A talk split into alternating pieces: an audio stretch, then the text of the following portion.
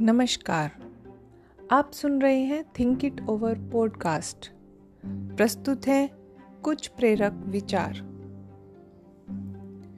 हम जितना बातों को भुलाने की कोशिश करते हैं, उतना ही हमें दर्द होता है। लेकिन जब हम अन्य चीज़ों में स्वयं को व्यस्त कर लेते हैं तो शांति हमें स्वतः ही अनुभव होने लगती है। हम स्वयं को उन चीज़ों में व्यस्त कर लें, जिनसे हमें आंतरिक शांति प्राप्त होती है।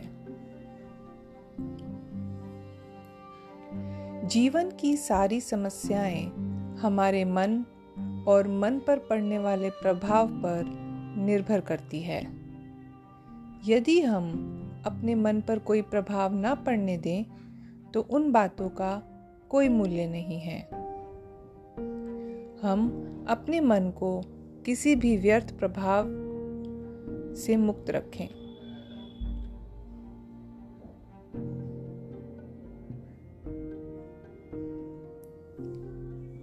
अपने जीवन से आशा की किरण को कभी खत्म ना होने दें, क्योंकि आशा की एक किरण ही हमें शांति भरा जीवन दे सकती है। हम आशा की हर किरण से अपने जीवन को प्रकाशमय बनाएँ।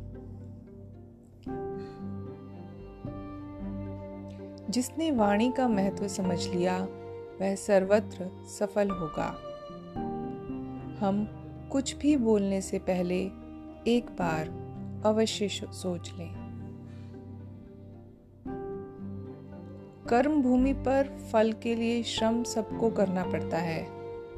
रब सिर्फ़ लकीरें देता है रंग हमको भरना पड़ता है।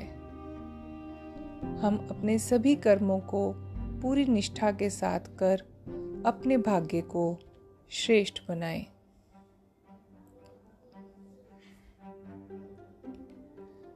जब जीवन कठिन नज़र आने लगे तो उसी समय स्वयं को भी परिपक्व बना लें। हम कठिन परिस्थितियों को देख घबराए नहीं, बल्कि शक्तिशाली बने।